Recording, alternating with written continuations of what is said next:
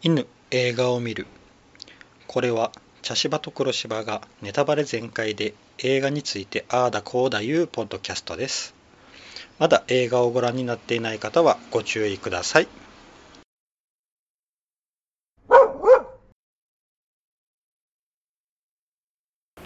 茶芝です。黒芝です。はい。今回はノマドランドはい。です。はい。い。やーな,、んなんて言うんでしょうね。なんか不思議なうん。な んかなんですかね。取り立ててものすごい盛り上がりがあったわけでもうん。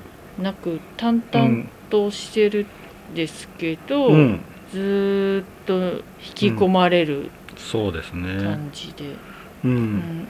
決してこうハラハラするものもないし、うんね緊迫感もないし、うん。ラブロマンスがあるわけでもない。ちょっとだけあったから、まあ、あれはうん本当に 小さいうん、もので、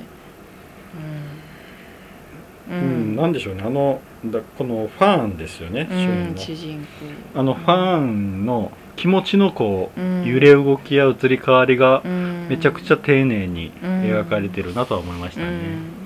うん、あのこれアカデミー賞作品賞取ったんですよね、うんそうですね。うん、えーっと、これはだ、えー公開が2021年うん。ですよね。で2021年のアカデミー賞、えーはい。2021年の中の作品の中で選ばれる、はい。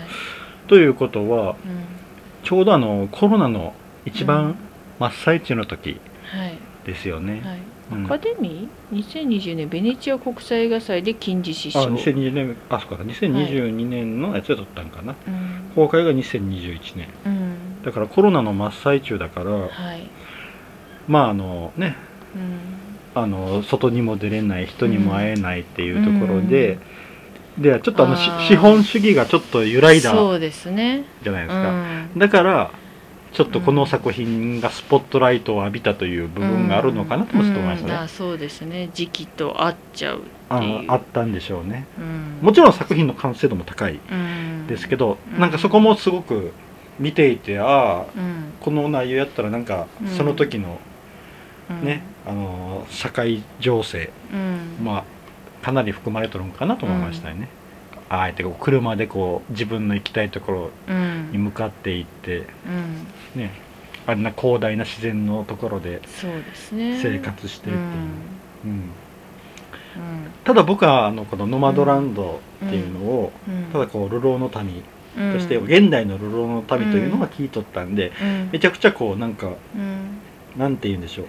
ポジティブなものとして捉えていたんですけど、あの実際見てみたら、うん結構いろいろこう、うん差し迫ってそうですね。ですよね、うん。あの結局はあの採掘場が閉められて、うん。で住むところがなくななんってか住所と郵便え住所郵便番号がもななくなった。いうことはもつまりその町を潰してみんなどっかに行けっていうことそうよねですよね、うんうん郵便番号がないということは、ん。あのあれも届かない。そうですね。だから本当に孤立、うん。まあ日本で言ったら軍艦島みたいな感じですかね。ああそうなんだ。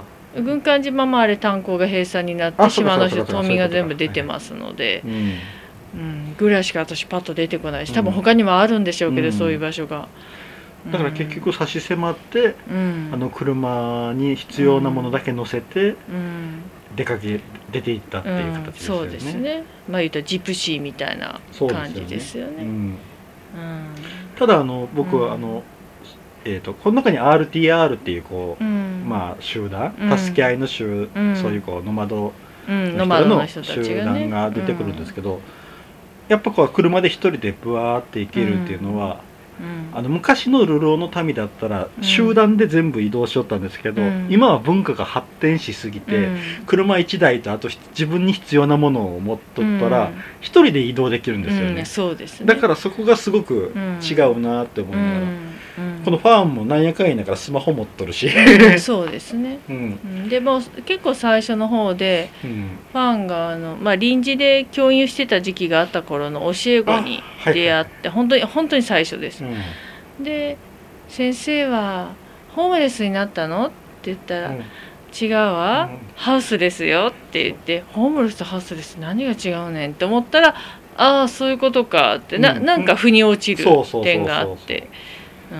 結局あの、うん。うん、ちょっとホームとハウスというう、ん。なんか概念がやっぱ違う、うんそうです違いますよね。うん、だからあのホームって言ったら本当にもうふるさととうか、ん、そうですね。戻る場所。戻る場所みたいな感じですよね、うんうん。ハウスって言ったらもうただの家、もうん。の物体としての家というそうですね。感じですね。不動産ですよね。そうです そうそう、うん。確かにホームレスじゃなくてハウスレスっていうのは、ああななんかわかるなって、うん。ただ家がないだけ、うん、うん。うん、ってそいううねですね。でこういろいろこうん。ねうあの旅旅というか、うん。まあ、あの場所を見つけてはうん。止めてっていう、うん。そうかそうか。だからあのうん。駐車場に初め止めるんですけど、うんあ初めアマゾンでバイトしとったんあですね。そうですね。アマゾンの季節労働者として。働いて。でそこはあのキャンピングカーのうんホテルみたいな場所でうん。電気もつ,、うんあのうまあ、つないだら使えて、うん。でそのなんですかキャンピングカーを止めてる間のアマゾンで働いてる間はそのお金、まあ言うとま家あ駐車場賃的な、駐車場代をね、うん。払ってくれるはヤバのが払ってくれる。いいいい仕事じゃんって ちょっと思っちゃいましたけど、うん。ずっとやってたらいいのにってあれ季節限定なんですね。ね。あの冬場の忙しい時、だからあの本当にもうそのうん。季節アルバイトをうん行われる場所にこう移動しよるみたいな感じです,、うん。そうですね、うん、だからそこのアマゾンのアルバイトが終わったらもう駐車場を止めれになってうん。どっか行かないっていう、うん。だけどさすがに駐車場に止めることができないから必然的にああいう砂漠とか荒れ地とかに集まることになってしまうんそうでですすよね。ねまああの時にその、うん。ほらあのノマドの集まりがあるから、うん。ちょっと行ってみないってね、うん。うん。そのそこでアマゾンのところで知り合ったあのすごく仲良くなったおばあちゃんですよね。誘われて、えっ、とリンダでうんすかね、リンダメイですかね。でうん。それで行くんだよね、でうん。南の方だしあったかいしここよりもって言うんだよね、うんうん、でも初めは動かないんですよ、うん。だからこのファームもちょっとこう、なうん。なんなんでしょうね。あの群れないというか、うん、あまあそうですね。そういうあまりこう、あのみんななと動こうとしないんですよ、うん。うん。うん。うん、それがなんかすごく僕は初めは強情なうん。性格に見てたんだけど、うん。最後まで見たらうん。あーってちょっと思ってしまいましたけどね。うん、なるほどねっていう、うん。まあ確かに最後にこう帰結があるんですけうど、うん。ん。そうなんですよね。あれうん。あとファンを見よって面白かったのは、うん。あの施しは受けないんですよね。あそうですね。だから何かをしてもらったらか交換。うん。ですよね、うん。だから砂漠でこう物々交換って言ったら、なんかあの、うん。ファイヤーマンっていうあのうん。アメリカ、アメリカではどこやったかな、ん。ファイヤーマンっていうあるあるんですよ行事が、こうん。う砂漠に集まっって3日間ぐあらいで、ーはいはい。でそこではもうはい。通貨がなくて、うん、テレビでやってましたね。ううん。ん、であの全部物々交換、うんそうですね。物がなかったら自分の持っているこう、うん。アーティスティックなあれとかとかでこうやっていうんって、最後はでっかい人型のあれを燃やすっていう、うん。なんかあんな感じなんかな、みたいな、ううんん。ん。こうちょっと思い浮かべちゃいましたけど、ううんんそうなんですよ。ね施しは受けないんですよね、うんうんうん。そうですね、うん。うん。だから、まあ、決して本当にホームレスではないんです。よちゃんと仕事もしてるし、お金もあるし。ね。うん。うん。でまあその中でねうんいろんな、まあ、末期がんの方あとあ出会ったり、ね、ちょっと男の人でうん。若干のロマンスがあったり、あの人はもう初めから漏れてましたよね、あまあかなりね、うん好きだっていうのはねのうん。あれだけこういろいろ声かけたりとかそうですねとかしたりすね、うん。うん。あの末期がんの人あのうん。スワンキーですかうね、ん。あのスワンキー初めなんかこうあのうん。ねあの海賊船につけるあのあ旗ね。ろくろの旗みたいなのつけとって、うん。まあいろいろこううん。何か困ったことがあったらうんみたいなこと流れとったり何でも屋さんかなと思っとったら、うん。ねあのうんおばあちゃんが一人でうんそうですやっねてて、でそれをいろいろ教えてくれるんやけど、うん。その人がもう肺がんからの転移で、脳の上な。うんうんだからもうあとは7ヶ月ぐらいしか生きられないの、うんそうなんですよ。でそ病院で死ぬワイヤーっていうね、でその人は、うん。あのえーツバメのうん。崖にうん。できているうん。ツバメの巣がずらーっとできていてそれを見てう美しいと感じて、うん。って言ってそのまままたあの車で去っていく、うん。そっからなんかフうん。うんァンが変わるんですよね、うん。なんか多分その死を目の前にした人に出会って、そっからなんか楽しもうとする、うんそうですね。なんかあのなんかねそこまでのファンはうん、ただ生きてるだけだったんですはっきり言って。うん。まあ生きるために、うん、あのキャンピングカーに乗ってるし生きるためにこう、季節労働を転々としてやってるし、うん。ただその生きる目的っていうのは特になくって、うん。とりあえず命あるから生きてますぐらいなね、そんな感じでしたよね。だからそのスワンキーに出会う前に RTR の人に出会っとるんやけど、うん。あの人らが去っていく時にもあついていかんのやって、うんうん あれだけ楽しそうにやりよったのにうんって思ったら。うん。でスワンキーと別れた後にこういろいろこううん。いろんなところに行くし、うん。そうですね、あのいろんなところにうん、を楽しむし、うん。なんかそのスワンキーと別れて、うん。いろんなものを楽しむ間にこううん。一人でなんか山の中入ってって、うん。であの全裸でこう水のあ中に使っあそうですね。あれ気持ちよさそうあれは気持ちよさそうやったな僕もやってみたいと思いましたね、うん。あれ全うん。あの全裸の。うん。でバーッと水の中に使って。うん。でその後になんかいろいろこう結構うん。結構というかちょっとアクティブにうん。そうですね、まあ言うたら初心者からだんだん上級者になっていったって感じですねね。あの生活の、ううん。んではまたあの RTR のリンダメイとかと出会って、うん。あのそのさっき言ったおおじいちゃんにも出会って、うん。恋心を抱いてでちょっと楽しんだり、うん。デートっぽいことをしたり。そうですね。ね。水族館とか行ってましたしね、ですよね。うん。そうしたらそのおじいちゃんには実は家族がいるっていうのが分かってね、うんで息子がね結婚して子供が生まれるってんで、うん。帰ってきてよってね、まああのでおじいさんにも悩みがあったんで、ね、そうそうそう。で面白かったのが、うん、その時にファンが、うん。あのいいじゃないのって、うん。あの何も考えずにおじいちゃんやればいいじゃないっうん。てうん。結構あのもうイケイケ的に言うんやけど、うん今度その後に車が故障して自分が、うんあのお姉さんのとこにお金を借りに行く時は、うん。全く自分が言おったことを自分が、言われるん、ううん。うん。あの自分が言われるというかなんかうん。逆になった。ブーメランになっとるんやあそうですね。うん。うん。確かに。あのでもお姉さんの気持ちも分かるね。車修理代を振り込んでよって。うん。あんたね振り込んでじゃなくってさうん。顔ぐらい見せなさいよっていうね。うん。お金は何とかしてあげるからさうん。っていうお姉さんの気持ちもすごくわかる。とにかくあの今どんなせ、うん。状態なのか見たいしそうそう。うん。あといえばなんかあの、うん。ファンなの髪も気になったんよ。ああ短い髪。あのうん多分あれはもう手入れの必要がないようにで多分ショートにずっとしとるんや途中バリカンで買ってるシーンもありましたね。あのね、うん。もうあれも完全にもうだうん。それと対照的にあのうんお姉さんがこう綺麗なこう、あそうですね。髪でな。うん。あの、うん白髪が生えててもそれがこう部分的でこう、ん。ちゃんとこうセットしておしゃれな感じでしたそうそうそうそう。ね。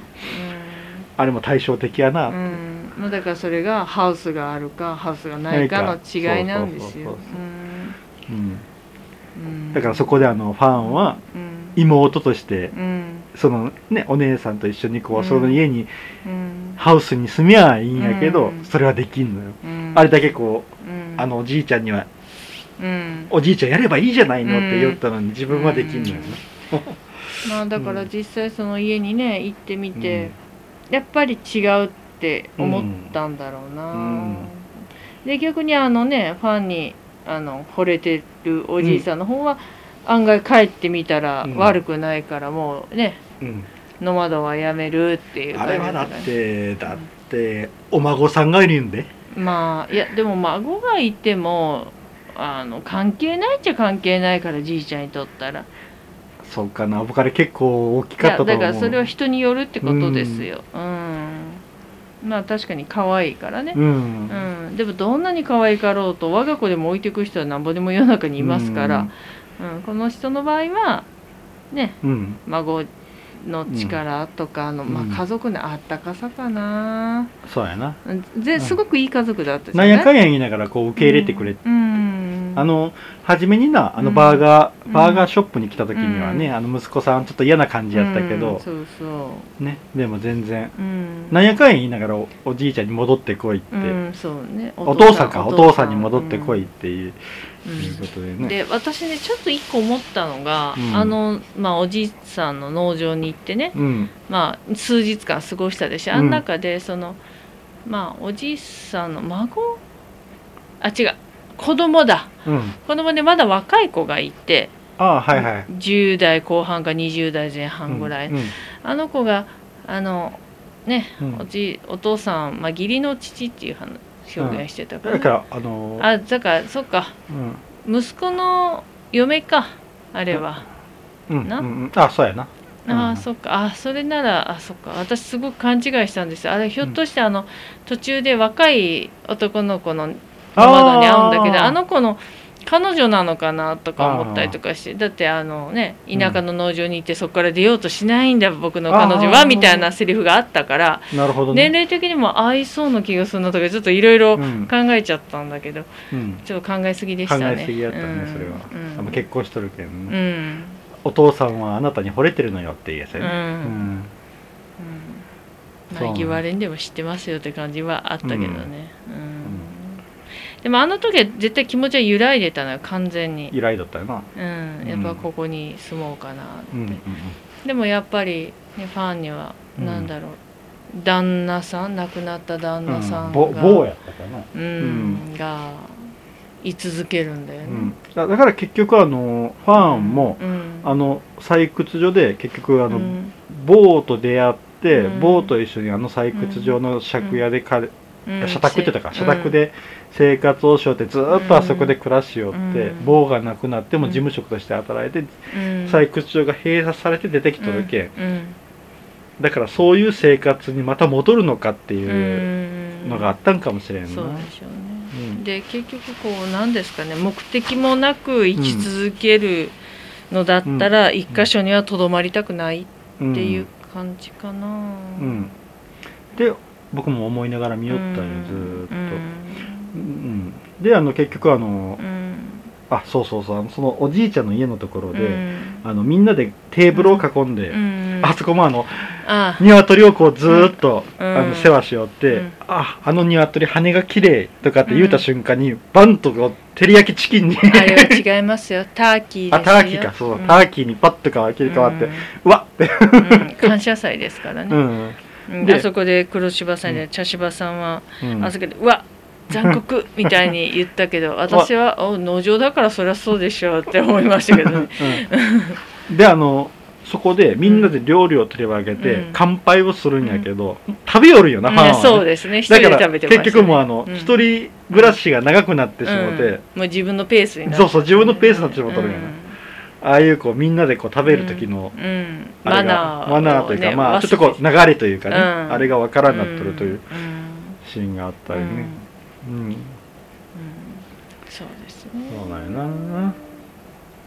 であのその後にこう夜にはこううん。あのおじいさんと、うん。あれ誰やったか誰かと連弾しおるんですよねピアノ。をああ息子さんだと思息子さんやったかな、ううんん。そうそうそれをこううん。パッと見るんやけど、うん。あのおじいさん何気に教養があるんやなって。あーおしゃれな方でしたね、うん。まあ結構最初からちょっとそうそう。洒落てる感じはあなんかあのりましたよ。国立公園のあれしょったやん。あのガイドみたいなこともしとったし。あそうですね、うん、だから知識もそう豊富だし、うん。教養がある人なんやうん、な、うん。うん。まあ確かにあんな連弾とか見よったらうん。ええ？って。うん。まあひょっとしたらファンだってそひょっとしたらそういうことできる人かかもしもしれなれないいけどね、ううんんまあそういうシーンは一切出てきませんでしたけどね、うん。ちょっとあのピアノを触るシーンはちょろっとだけ、うん。もうあの家を去る時にねうん。少し触ってましたけど、まあ居心地の悪さ、まあ、あのあの赤ちゃんをこう膝に抱いても、もう全然もう興味なさそうにこう窓の外見てか見てたからね、ね。いやあれはね私ね興味をね持たないようにしてたように見えああた、なるほどうんうん、決して乱暴には扱ってないの赤ちゃんはね。すごく大事に扱ってるけれども、うんあの赤ちゃんを、うんの顔見ちゃうと、うん。何かが自分が変わると思ったのかな。なるほど。あの赤ちゃんに興味を持たないようにするために、見ないようにしてた、うん、見ないようにしてでも赤ちゃん寝てるからそっとしてる、うん。で左手な自分の左手の上にこう、うん。赤ちゃんの左手が乗っとってうん。リングがしとるよな、うん。薬指な、うん。でその後に、うんまあ結局出て行って、うん。であの雨の中ねあの、うん。唯一雨のシーンやったけど、うん。まあ悲しみを表すあれやね、うん。でそっからあの崖に行くんよな、うん。僕はあの時に、うん。あのあの人えースワンキーか。あスワンキーが送ってきたやんあのああはいツバメの巣。ツバメの巣。多分自分が見てうん。美しかったんだけど、うん。また戻ったのねって言ったから、そこに戻った、うんあそこに行くのかなって、うん思ったんやけどな、ん。でまあその後にあの、うん。また RTR の人らに出会って、うん。でそこでうん。ああのスワンキー主が、催のような人とか。あのサンタクロースみたいな人、うん。まあスワンキーが亡くなったいうことでね、言われた通り石をうん。投げてそうです死んでって。ねでその後にあの話し合いがあった、うんあの主催のあのサンタクロースみたいな人とうん。ファンの、うん。でそこでああってなんか全部がつながった気がしたうんんだよな、結局あの主催の人もうん。5年前にうん息子さんが息子さんが自殺さした。うん。その息子をね忘れたくないと、でノマドをしているとうん、ノマドの人たちはさよならを言わない。そうまたね。そう。じゃあまたねって、うん。でそこからそれで別れたら、うん。もしもうん。あのうん。相手が亡くなったといても、うん。それを知らずにこうずっとどっかでまた会えるかもしれないって生きていけるっていう。う、ん。その考え方も素敵やなとはうん。うん。思ったよな、うん。で結局ファンもうん。あの夫？うん夫をうん。忍ぶただのリハビリうん。やったんやなと思って、あまあそうですね。うん、そこでやっとつながったんやな、あだからファンはあまりこう、ううん。ん人ともこうなかなか触れ合わんし、うん。あれし。あれはもうずーっとやっぱりうん。夫を忍んどったんやうん。でって考えた時に、うん。僕らは愛媛に住んどるやん。お遍路さんが思い浮かんだんよああなるほどね。うん。はいはいお遍路さんって一つのこう願い事を叶えるっていうので88箇所ってあるけど、はい。あれはもう亡くなった人を忍ぶっていううん。一つの、うん。うん、そうですね。うんあの行そういうのもありますね。ね。まあいろんな意味が願掛けもありますしね。願掛けもね。まあうん昔は不治の病の人があそうそうそうそう。もうねあとはもう死ぬしかないってなったからうん。お遍路してるとかいう人もおりましたし。しあの、うん。同行2人っていうね。同行2人ですね。あごめんなさい、はい。間違えました。同行2人ですね、はい。こういうのをねはい。つけてね、あれはもう一人お遍路さんですからね。あうん。お遍路さんじゃない。違う弘法大師ですから。あそうなんですよ。はい。そうなんですよ。本人自分と弘法大師。だから一人に見えるけど常に弘法大師様、お大うん。お大師様が一緒にいるっていうことなんですよ、だから、はい、うん、だからファンはお遍路さんをしょったんかなと思あって、あまあそうかもしれないですね、うん。夫夫をこう一緒にうん。車に乗せてずっと、うんだから、まあ、うん最後のシーンではね自分の思い出の品全部捨てまし捨てたというかね人にあげましたからね、そうそう。アマゾンから始まってアマゾンに帰ってくるよな、うん。であれであ1年なんやうんそうですね。彼女の1年の物語なんやと思って、うんでそっからねうん。あの閉めた採掘場行ってそのうん。片付け、うん。だから結局はうん。一つの区切りをつけうたんやな、んそうですね、うんうんでも結局彼女はノマドを続けるんですよね。そうそうそうそう、だけどあのうん。ねあそこでやっぱ一区切りうん。やったんでしょうね、うん。あの、うん、あの物をうん。全部ね、処分してう、ん。であの元住んどった、うん。家とかね社宅にとかね。うん行って。うん。でまあそこでねちょっと涙ながうん。泣いて、うんであのね、あのうん。さっき言った、うん。あの義理の娘あのおじいちゃんの義理の娘が言っていた、うん。あの裏の窓を開けたら全部、うん。ああそこは水平線の砂漠うん。でって、うん。ね、そこ出てきて。っていううん。ね、だからフェンスをうん。ねフェンスを通ってずっとこう、うん。道に出てったいうのはやっぱうん一つのね、うん。心の中の呵責は取れたんかなっていう表現かなと思いましたけど、まあそうですね。うん。まあでも結局なんだろう、まあ、最終的にそうなった理由の人本当に最初のきっかけはうん。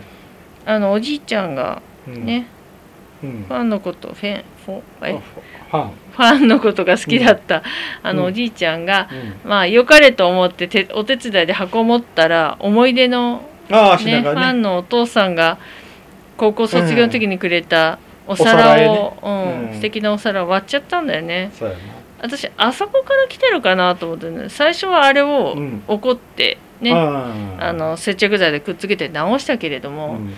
なんかなな何かああ、うん。所詮ものなんだみたいなのあがーどこかでうんななんとなくね、うん。あったのかな。でそれがずっと恨みのように思ってたらあのうんおじいちゃんにまた再び会いに行ったりとか、うん。あの水族館デートみたいなことは絶対しないだろうし、うん。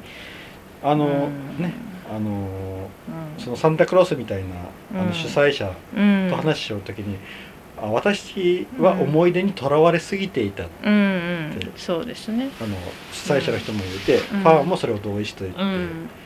だから結局、うん。うんそういうことだよなだから、うん。ある意味本物のノマドになったあのかもしれんよなそね。その思い出も全部。うんあのスワンスキーがうん。うんもう、ああ自分の先自分の先は長いなっていう時に、うん。結構あの物をうん。自分の車に乗せているものをみんなにこう、うんあそうですね。配りましたうね。んだからもう死に自宅よね、うんうんみたいなことをしよったり、う。んうんだからノマドの人らってうん。何かを感じた時にどんどんどんどん物を処分していくのかもしれん、うん。軽く軽くしていくっていう、うん。うん。まあね、でもそれはノマドの人じゃなくっても。まあみんなそうかね。うん。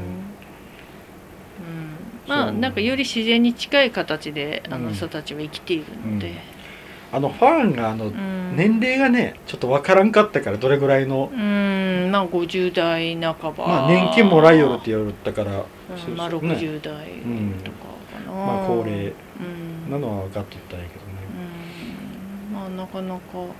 まあ私あのーこんなに淡々と進むから私は途中で寝ちゃうかもしれないと思いながら見てたんですけど、結構本当に淡々としてるのうに、ん。じーっと見ちゃいましたね。うん。なんか引き込まれる、うん。BGM もとても素敵でしたし、うん。あのね、うん。あのちょろっとこうあの、うん。黒柴さんにも言いましたけどうん。あのメインテーマがすごく日本の歌謡曲っぽい感じが僕はして、うん。うん。なんあれなんかどっかで聞いたことあるよな、うん。夏メロみたいな音楽やなとだからそれも結局あの監督がうん。ね、あのアジア系の人やっていうのもあるんかなってちょっと思ったんですけどあーそうですね。クロエ・ジャオうんですかね監督、うん。うん。まあそれはあるかもしれないね。中国の方ですからね。うん、ん。そうですね。あとあのちょっとネットで見たんですけどあそこに出てきていたノマドの人たちは本当のノマドの人たちらしくて役者さんじゃないらしいです。ああ、はい。とそう全然そう見えなかったですけどね。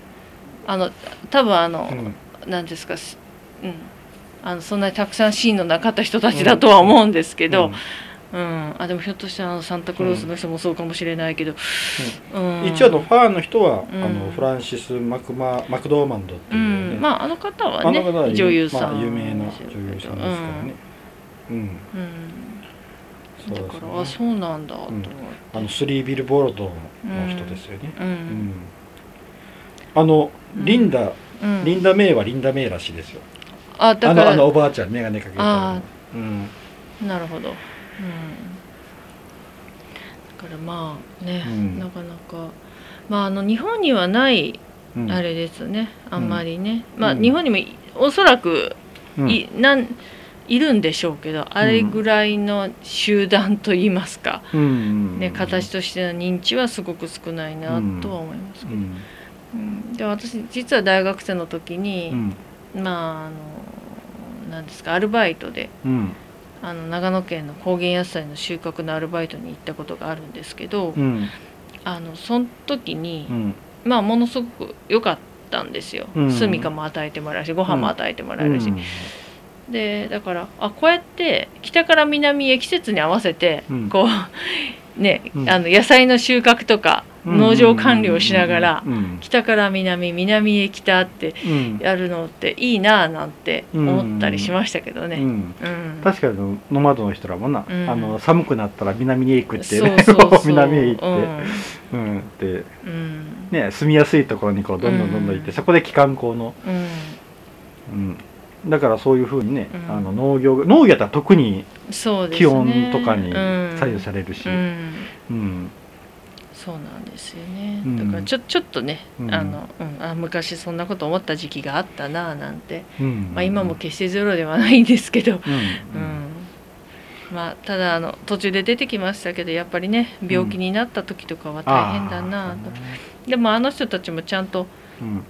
あのちゃんとお金を持っているからやっぱホームレスではないので、うん。入院もできるしね、ね、ちゃんと医療もねうん。受けられるっていうのは、うんファンだってタバコ吸いよったしね。あそうですね。普通に。うん。